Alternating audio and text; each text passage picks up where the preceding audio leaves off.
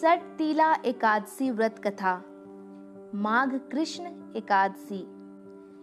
इस दिन काली गाय तथा काले तिलों का दान महात्म्य है। शरीर पर तिल तेल, गर्दन तिल जल स्नान, तिल जलपान तथा तिल पकवान इस व्रत के विशिष्ट उपादान है। इस दिन तिलों का हवन करके श्री कृष्ण ने नारद जी को बताया था। इसकी कथा कुछ इस प्रकार है। एक ब्राह्मणी थी, उसने तपस्या करके अपना शरीर सुखा डाला। उसके तप से प्रसन्न होकर प्रभु भिखारी के रूप में उसके द्वार पर भीख मांगने गए। ब्राह्मणी ने आक्रोश में आकर उनके भिक्षा पात्र में मिट्टी का ढेला डाल दिया। मरणोपरांत बैकुंठ में उसे रहने के लिए मिट्टी का स्वच्छ एवं आलिशान मकान दिया गया। उसके लिए खाने पीने की कोई व्यवस्था नहीं थी। यह सब देखकर उसे दुख हुआ। उसने सोचा, मैंने इतना कठोर तप भी किया, पर फिर भी मुझे यहाँ खाने पीने के लिए कुछ भी क्यों नहीं मिला। उसने प्रभु से इसका कारण पूछा। प्रभु ने कहा, इसका कारण देवांगन से पूछो। देवांगनाओं ने उसे बताया, तुमने षटतिला एकादशी का व्रत नहीं किया है। ब्राह्मणी ने पुनः षटतिला का व्रत किया और स्वर्ग के सारे सुखों का उपभोग किया। धन्यवाद।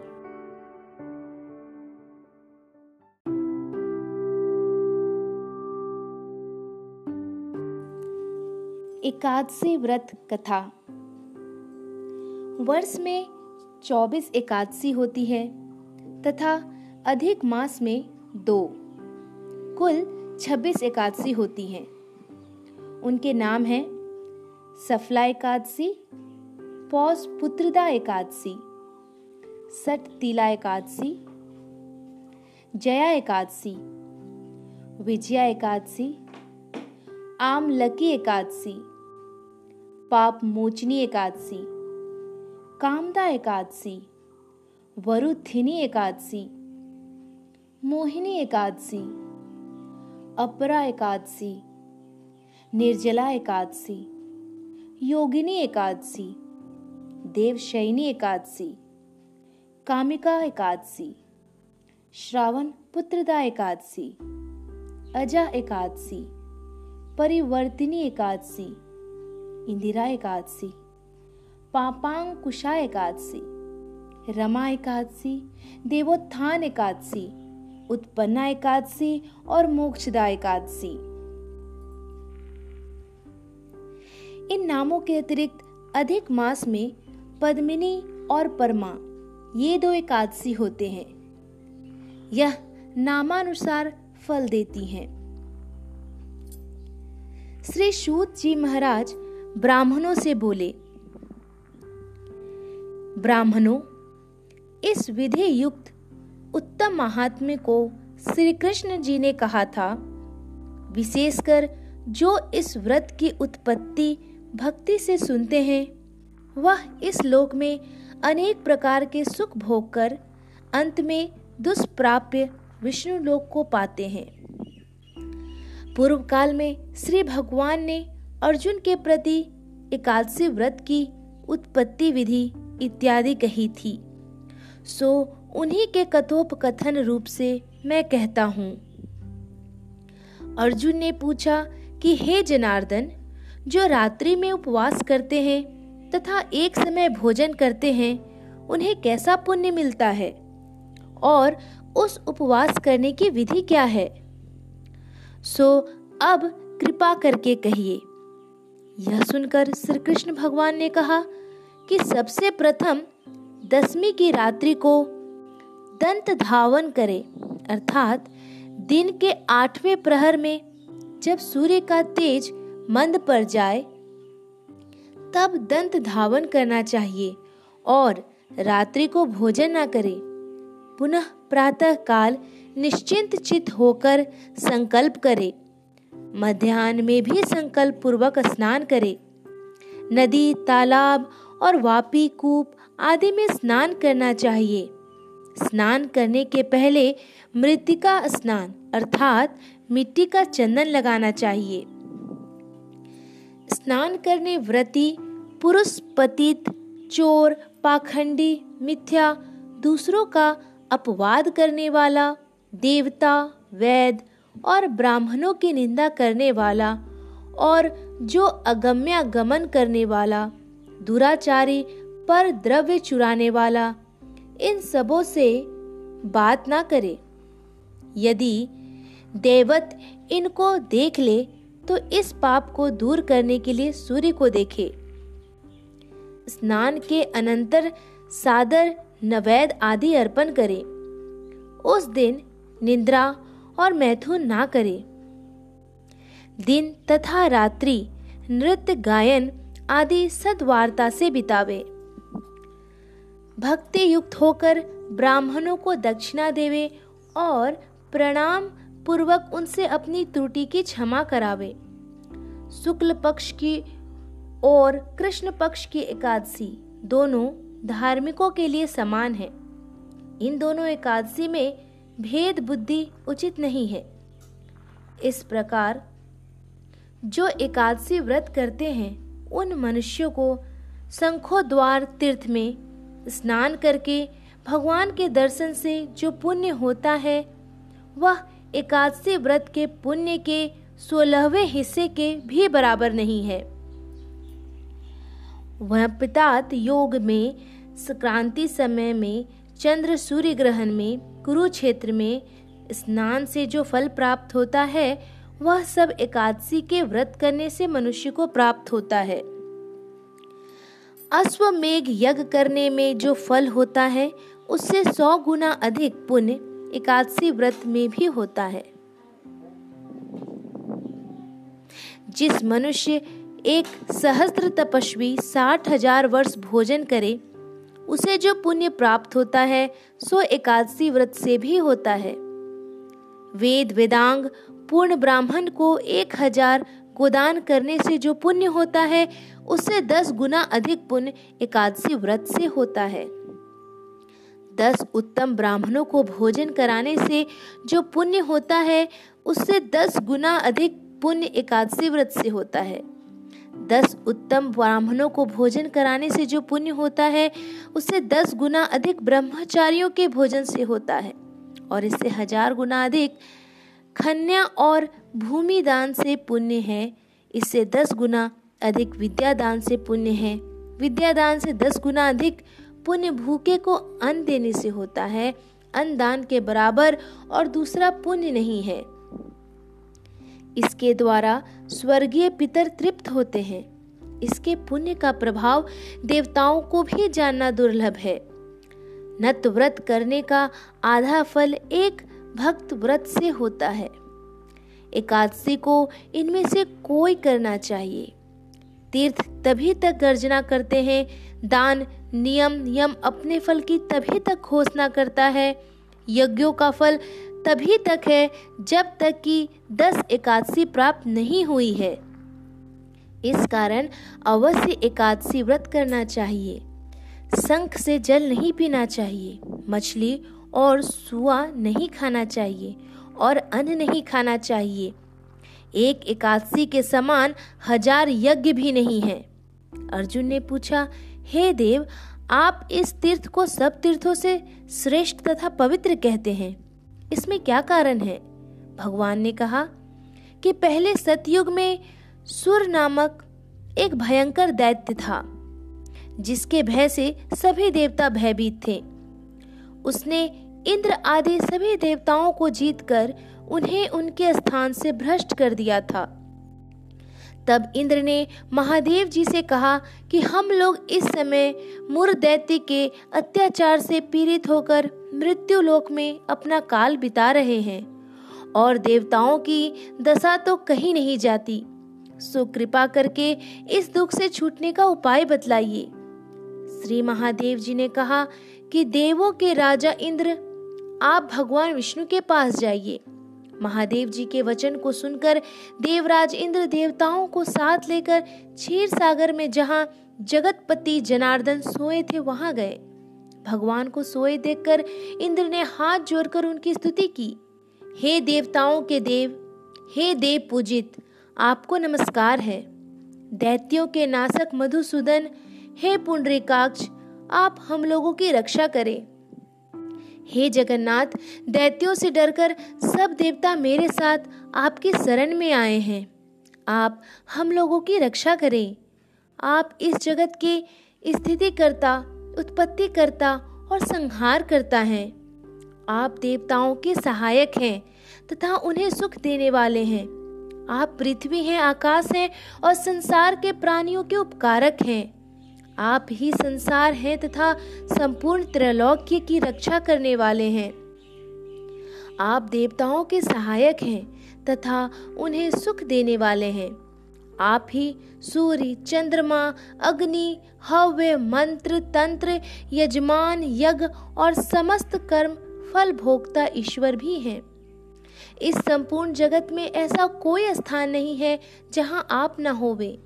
हे शरण पद आए हुए के रक्षक हैं देव देव भगवान, आप हम लोगों की रक्षा करें। इस समय दानवों ने देवताओं को जीत लिया है और उन्हें स्वर्ग से निकाल दिया है। अब देवता लोग अपने स्थान को छोड़कर भूमि में मारे मारे फिरते हैं, आप ही उनके रक्षक हैं। इस प्रकार से इंद्र के वचनों को सुनकर भगवान बोले कि वह कौन दैत्य है जिसने देवों को जीता है? वह कहाँ रहता है? उसका नाम क्या है और उसका बल क्या है? हे इंद्र, यह सब विस्तार पूर्वक कहिए तथा भय छोड़ दो। यह सुनकर इंद्र कहने लगे, हे देव, पहले एक बड़ा भारी नारी जंग नामक दैत्य था जिसकी उत्पत्ति ब्रह्मा वंश में थी और अपने बल से गर्वित होकर देवों को सर्वदा पीड़ित करता था। उसी का पुत्र मरु नामक दैत्य है जिसकी राजधानी का नाम चंद्रावती है। वह नगरी अति सुंदर है। वह दैत्य अपने प्रखर वीर से संपूर्ण विश्व को जीत कर और देवताओं को देवलोक से निकाल कर इंद्र, अग्नि, यम, वरुण और चंद्रमा आदि लोकपाल स्वयं बन बैठा है। स्वयं सूर्य बनकर जगत को तपा रहा है। स्वयं पर्जन्य मेघ बन गया है। इस कारण आप देवताओं के लिए दर्द के लिए दर्द मैंने दानव को मारकर देवताओं को विजयी बनाए। श्री भगवान इंद्र से अत्याचार सुनकर अत्यंत क्रुद्ध हुए तथा इंद्र को संबोधन करके बोले कि हे देवेंद्र, अब मैं आप लोगों को शत्रु भय से शीघ्र ही निर्मूल करूंगा और हे बलशाली देवो, आप लोग सब मिल चंद्रावती पुरी को जाओ। यह कह श्री भगवान भी पीछे पीछे चंद्रावती को गए। वहां जाकर देखा कि दैत्याधीप मरु अनेक दैत्यों से परिविष्टित होकर संग्राम भूमि में गरज रहा है। युद्ध प्रारंभ होने पर असंख्यात सहस्त्र दानव दिव्य अस्त्र शस्त्रों से सुसज्जित होकर लड़ने लगे। अंत में देवता लोग दानवों से लड़ ना सके। तब दैत्यों ने देखा कि ऋषिकेश भगवान रणभूमि में उपस्थित हैं। उन्हें देखकर अनेक दैत्य अस्त्र शस्त्र से उन पर टूट पड़े। जब भगवान ने देखा कि देवता भाग गए तब शंख चक्र गदाधारी भगवान अस्त्र शस्त्रों से राक्षसों को मारने लगे। उन सर्प समान अस्त्रों से विद्ध अनेक दानव इस लोक से चिरदिन के लिए प्रस्थित हुए, परंतु दैत्याधीप निश्चल भाव से युद्ध करता रहा। भगवान जिन जिन अस्त्रों का प्रयोग उस पर करे वह सब उसके तेज से कुंठित होकर पुष्प के समान उसके अंगों में मालूम पड़ते थे।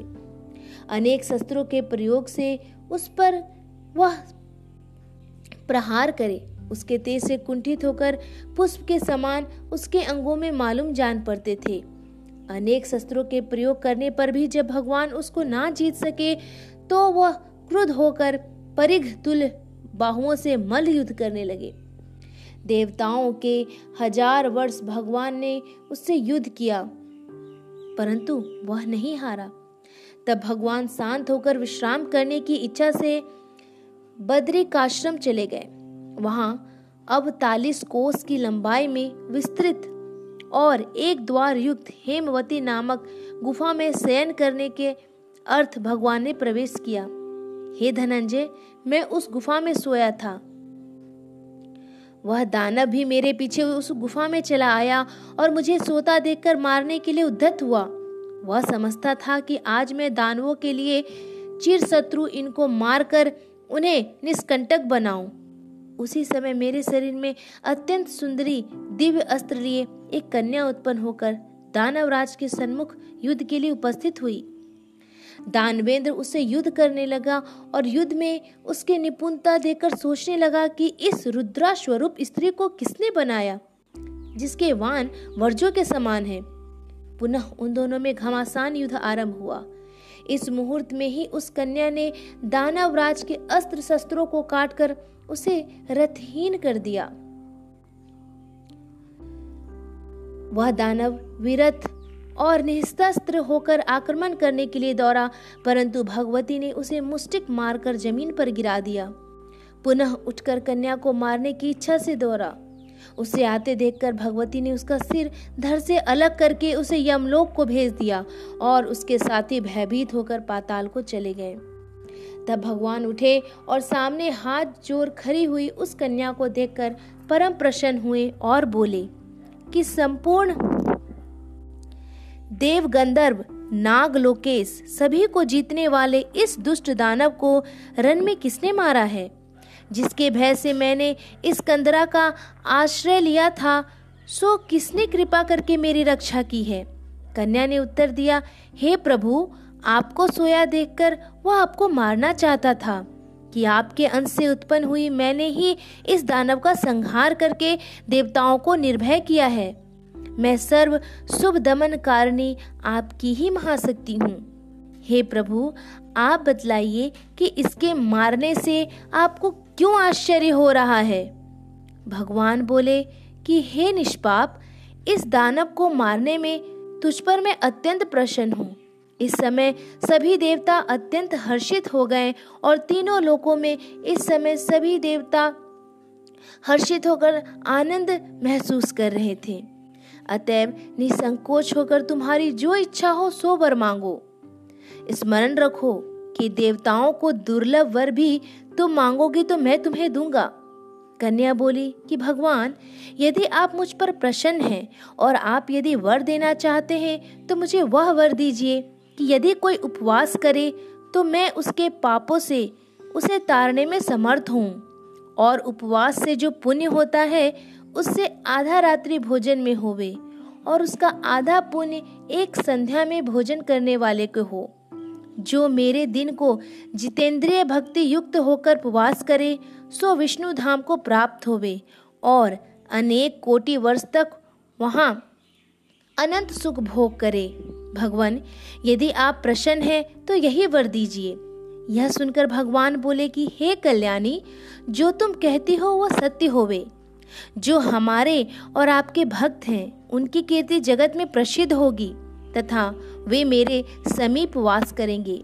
हे मेरी उत्तम शक्ति, तुम एकादशी तिथि को उत्पन्न हुई हो, इस कारण तुम्हारा नाम भी एकादशी होगा। एकादशी उपवास करने वालों के संपूर्ण पापों को दूर कर कर मैं उन्हें उत्तम गति दूंगा।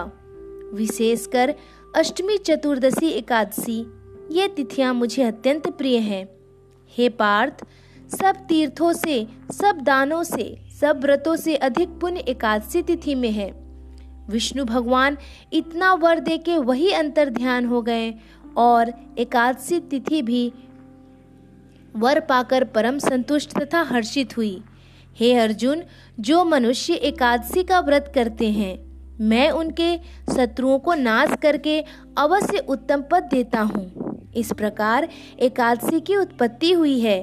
यह नित्य एकादशी व्रत सब पापों को नाश करने वाला है। सब पापों को दूर करने और सब प्रकार के मनोरथ सिद्ध करने के लिए यह एक तिथि प्रसिद्ध है। शुक्ल पक्ष की एकादशी अथवा कृष्ण पक्ष की एकादशी, इन दोनों में भेद करना उचित नहीं है, दोनों समान है। जो एकादशी का महात्म्य जो सर्वदा श्रवण या पठन करते हैं उन्हें अवमद यज्ञ का फल प्राप्त होता है।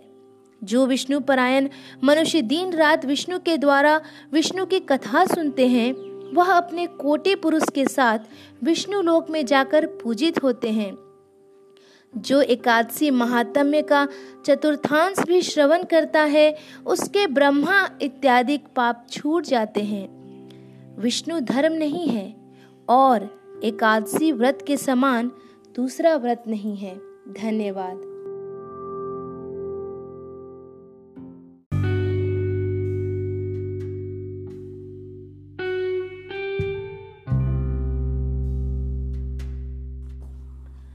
पाप मोचनी एकादशी, चैत्र कृष्ण एकादशी। कृष्ण पक्ष के फागुन मास की एकादशी पाप मोचनी एकादशी कहलाती है। पाप मोचनी एकादशी का व्रत जन्म जन्मांतरों के पापों को नष्ट कर देता है। सभी प्रकार की समृद्धि, सुख और अंत में मोक्ष प्रदायक इस व्रत को भगवान विष्णु की पूजा आराधना करने का विधान है। पाप मोचनी एकादशी कथा। प्राचीन काल में चैत्र रथ नामक एक अति सुंदर वन था। इस वन में देवराज इंद्र गंधर्व कन्याओं, अप्सराओं तथा देवताओं सहित स्वच्छंद विहार करते थे। इस वन में एक ऋषि के पुत्र मेधावी नामक ऋषि तपस्या करते थे। ऋषि शिव भक्त तथा अप्सराएं शिवद्रोही कामदेव की अनुचरी थी। एक समय की बात है, कामदेव ने बदले और द्वेष की भावना के तहत ऋषि मेधावी की तपस्या को भंग करना चाहा। इसी उद्देश्य की पूर्ति के लिए कामदेव ने मंजू घोषा नामक अप्सरा को भेजा। उसने अपने नृत्य गान और हाव भाव से ऋषि का ध्यान भंग किया। अप्सरा के हाव भाव और नृत्य गान से ऋषि उस पर मोहित हो गए। फलस्वरूप ऋषि मंजू घोषा के साथ रमन करने लगे और उन्हें दिन और रात का कुछ विचार नहीं रहा। दोनों ने कई साल साथ साथ गुजारे। एक दिन जब मंजू घोषा ने जाने की आज्ञा मांगी तो ऋषि ने उसे रोकना चाहा। तब मंजू घोषा ने ऋषि को समय का एहसास दिलाया। उन्होंने समय की गणना तो की। उन्हें एहसास हुआ कि पूरे उनसठ वर्ष बीत चुके थे। तब ऋषि को वह अप्सरा काल के समान प्रतीत होने लगी।